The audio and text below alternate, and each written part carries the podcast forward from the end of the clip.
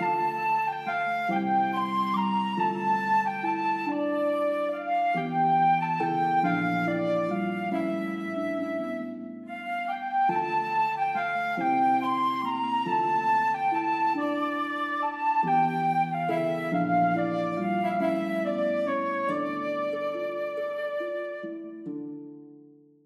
Saudações, assinantes. Sejam bem-vindos ao Medievalíssimo, podcast derivado do ClioCast, onde eu, Bruno, discuto os mais diversos assuntos e aspectos sobre a história medieval e a historiografia desse ramo da ciência histórica. E antes de começar o episódio em si, gostaria de falar um pouco sobre a periodicidade desse podcast. Inicialmente, o medievalismo seria para acontecer quinzenalmente, porém tive alguns compromissos, principalmente profissionais, que possibilitaram de gravar, mas agora que está quase tudo resolvido e eu vou tentar lançar os episódios a cada 15 dias, certo? Então, bora lá, vamos ver o que são as representações do medievo no cinema comercial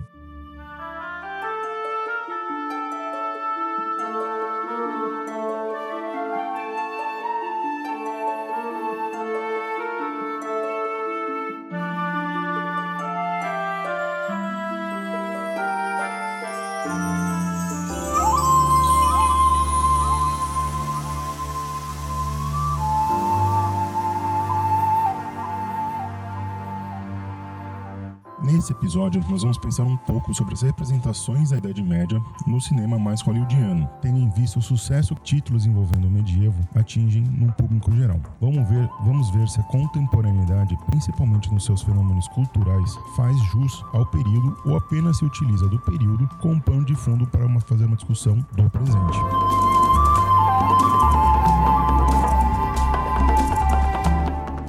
Em contato com o Clio, nos procure nas redes sociais, principalmente o Twitter e o Instagram, onde a gente tem mais é, interação, a gente tem mais, é, a gente tem mais contato com vocês. Além do nosso e-mail, o cliohistorialiteratura.gmail.com. Assim você pode fazer suas críticas, elogios, recomendações e sugestões de pautas também além, é claro, de interagir conosco. E se você gosta dos nossos conteúdos e quer que produzamos mais e diferenciados conteúdos, pense em assinar nossa campanha de financiamento coletivo lá no Catarse. Com planos a partir de R$ reais, você já nos ajuda a financiar o nosso canal de YouTube, podcast e blog, nos possibilitando assim criar ainda mais conteúdo para vocês. Então entre agora mesmo em www.catarse.me barra e conheça nossos planos e as recompensas pelas assinaturas.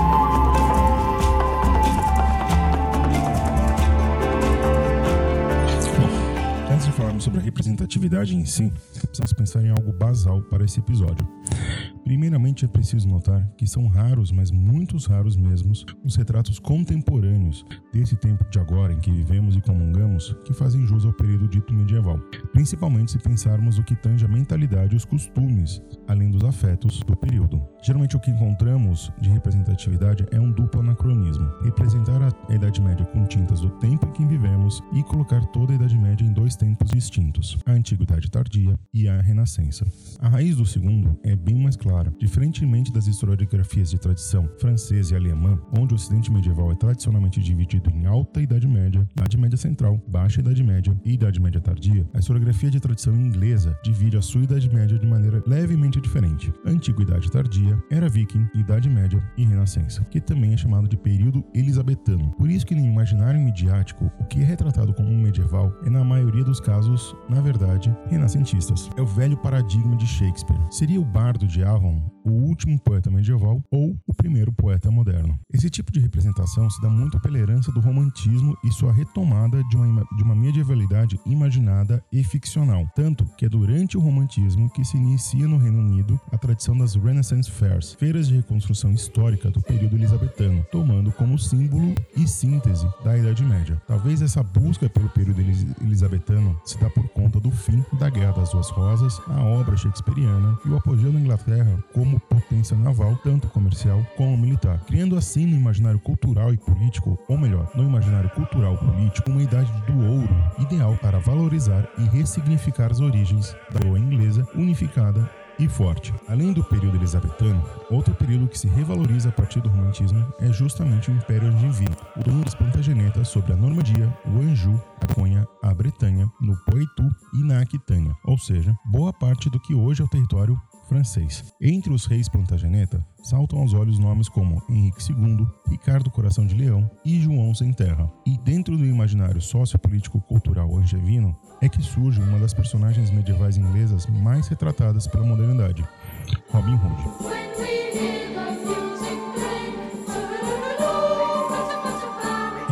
Ressaltar que, graças ao imperialismo cultural das potências anglófonas, Inglaterra e Estados Unidos principalmente, o inglês passou a ser a língua do mundo e as bases culturais desses países passaram a ter hegemonia na forma como produzimos e consumimos os produtos culturais. E aqui, o medievo representado nas mídias contemporâneas não conseguiu escapar. A forma como a Idade Média passou a ser moldada, ela é um retrato de como os britânicos retratam esse período. Aqui temos a primeira chave para interpretar as representações do Ocidente medieval pela cultura popular contemporânea, principalmente pela chave do cinema. São simulacros de um período distante do que nós, herdeiros de uma historiografia francesa, temos sobre o período, e é muito calcado em um passado inglês glorioso e embrionário da grandeza do império que nunca dorme. Essas duas consequências vão se fazer presentes nas representações midiáticas, principalmente no cinema comercial hollywoodiano. Se olharmos os filmes ditos medievais, a gente aqui nem precisa começar a explicar o quão absurdo é chamar qualquer cinema de medieval, certo? Percebemos esse ranço latente de um passado glorioso. Os retratos são sempre dos grandes feitos, dos grandes nomes, repetindo chavões e lugares comuns tão rasteiros quanto antiquados e fora de moda dentro da historiografia que estuda o período. Via e mexe aparece algum comerciante sádico pelo lucro e por ficar tremendamente rica. Mentalidade típica capitalista, porém sem, la sem lastro na Idade Média, pois a Igreja de Roma comandava com mais poder e vigor a mentalidade e o imaginário medieval, e ela proibia massivamente o lucro e a usura. Sobre esse tema, fica a sugestão de leitura de A Bolsa e a Vida, do sempre bem-vindo Jacques Legoff. Esse livro já foi alvo de resenha no nosso canal, então procura lá no YouTube que você encontra o nosso vídeo. O cinema hollywoodiano acaba por tratar a Idade Média como um cenário fora do tempo, numa espécie de alegoria cênica para tratar de assuntos muito mais do presente do que do passado em si. Basta olharmos como os mesmos eventos são tratados pelo cinema ao longo de sua história para percebermos que as mudanças de tratamento são muito mais mudanças na conjuntura de quando essas obras são realizadas do que mudanças na interpretação em si dos eventos e temas. E aqui é gozado como percebemos que a indústria dos 24 frames por segundo se aproxima e muito do método de investigação comparativo proposto por Mark Bloch. Sai-se do presente de um problema do presente e busca-se o passado Entendendo essa segunda temporalidade, voltamos ao presente e solucionamos esse problema primeiro. Porém, corto meu braço fora se algum executivo de alguma grande de algum grande estúdio hollywoodiano sequer já ouviu conhecer, já ouviu falar do Mark Bloch, além de ter estudado alguma coisa do gênero de um dos pais da Escola dos Análises. Eu acho muito positiva essa composição de uma cama temporal para se discutir o presente, ao invés de simplesmente tentar recriar o passado. Porém, há um enorme senão aí a multiplicação de sensos comuns e anacronismos postos na película. A Idade Média cinematográfica é sempre muito violenta, muito masculina, muito povoada, muito pobre e muito burra. Ou seja, a visão, a não ser na questão populacional, talvez passe por questões de mise-en-scène, muito calcado ainda na visão positivista do que for a medievalidade. Como exemplo, vamos pegar como as batalhas são retratadas. Sempre grandes exércitos profissionais se confrontando a partir de um ideal patriótico ou nacionalista, buscando a conquista territorial e a aniquilação do inimigo. Nada mais fora daquilo que seria o padrão do longo milênio medieval. Pequenos exércitos, geralmente formados por nobres e cavaleiros se enfrentando, que se batiam em busca mais da captura e do sequestro de senhores e de castelos, motivados por questões feudais e nobiliárquicas. Vale ressaltar que a principal tática militar do período quase nunca é retratada, e quando tal, é sempre de forma equivocada: o cerco. Quando havia um ataque aos castelos, o mais comum era um cerco organizado, cortando o suprimento de água e comida, buscando que os, siti que os sitiados começassem a adoecer e passar fome, e buscar, e buscar os termos de rendição. Sem catapultas, sem arqueiros trocando flechadas, principalmente flechadas com fogo, sem grandes planos de invasão. Basicamente, pressão e negociação. É preciso se lembrar ainda que batalhas também eram reguladas, chanceladas e interditas pela Igreja de Roma. Comandando o calendário, a Igreja determinava quando poderia haver guerra ou não. Então, na Quaresma, por exemplo, todo derramamento de sangue era proibido, assim como na Pentecostes, no Corpus Christi, no Dia de Todos os Santos, também. Nos dias em homenagem aos santos locais, também. Além da simples e direta proibição pela autoridade eclesiástica maior da região. Sobravam assim, na verdade, poucos dias de guerra, guerra mesmo. Não é à toa que os jogos medievais, e aqui o conceito de esporte só vai surgir depois da Revolução Industrial, mas isso é tema para um outro conteúdo. Eram tão violentos e simulavam quase sempre uma batalha. Tá aí a justa e o cálcio histórico, uma espécie de fusão entre o futebol moderno e o MMA para nos mostrar como a violência dos cavaleiros e senhores precisava ser extrapolada. Para finalizar, eu gostaria de falar sobre a questão do feminino medieval. A mulher do período é sempre retratada como casta, pura, virginal e obediente, ou de uma outra forma, como uma rebelde em busca de liberdade de gênero. O erro para mim aqui está no modelo escolhido. Simplesmente não faz sentido em comparação um com o outro. Não dá para esses dois modelos de feminilidade conviverem ao mesmo tempo. Na minha modesta opinião, o campo do feminino medieval ainda é um terreno a ser explorado e há muita disputa de como abordar essa questão. Essa questão da feminilidade medieval é tão latente que a gente é só pegar que é, sempre se pinça aqui ou ali é, exemplos de mulheres que não são dentro desse modelo que, ou de liberdade, né, essa rebelde, essa uma, uma feminista van lettre, ou uma simplesmente uma mulher que está esperando casar, ter filho e só isso. Sempre se busca um exemplo ou outro bem pontual para justificar um lado ou outro. Aí fica a questão: o que está errado? Os exemplos ou os modelos? Na minha modesta opinião, como um breve estudioso do, do assunto, a grande questão aí é o modelo. A historiografia precisa apresentar um novo modelo do que foi a mulher do período.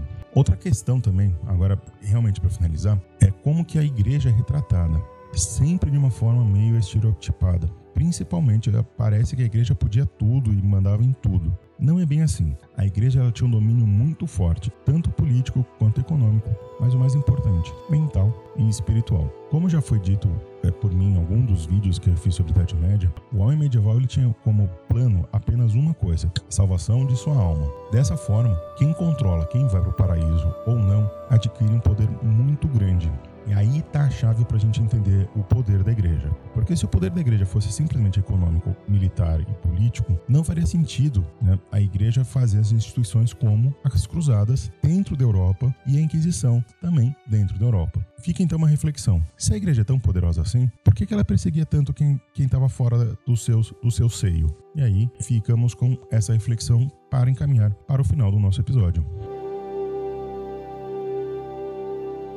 Então era isso, meus amores, espero que vocês tenham gostado desse medievalíssimo, onde abordamos as representações do medievo no cinema, suas incongruências, seus pequenos acertos e os seus grandes erros, e se ele faz jus ao período ou não. Modestamente, eu acho que não. Nunca a Idade Média é retratada de forma próxima daquilo que a historiografia retrata. O cinema acaba retratando muito mais uma, uma Idade Média próxima do que os iluministas ou os renascentistas achavam que era a Idade Média, do que hoje se, se discute sobre Idade Média na academia e pelos, e pelos historiadores especialistas da área. Isso talvez seja muito culpa do senso comum e do livro didático, principalmente do livro didático lá do norte, lá dos Estados Unidos e na Inglaterra, que ainda assim como os nossos livros são muito apegados a uma questão meio positivista de como abordar a história. Em vez de abordar a história de um jeito temático ou problemático, sempre se prefere estudar nas escolas essa, essa, essa história mais nominalista e factual, se prendendo ao fato, se prendendo aos nomes e se prendendo às datas. E isso acaba reproduzindo no senso comum e no nosso imaginário popular que a Idade Média foi um período de trevas. E a gente nem precisa dizer, se você ouve o medievalíssimo, que a última coisa da Idade Média foi, foi um período de trevas. Então, se você tem algum comentário, mande pra gente aqui via e-mail no historialiteratura.gmail.com. Também não se esqueça de passar lá no nosso projeto no Catarse e, se possível, ajude a financiar o Clio para que a gente possa produzir mais e melhores conteúdos para vocês. Um beijo em todo mundo e até o próximo Medievalíssimo.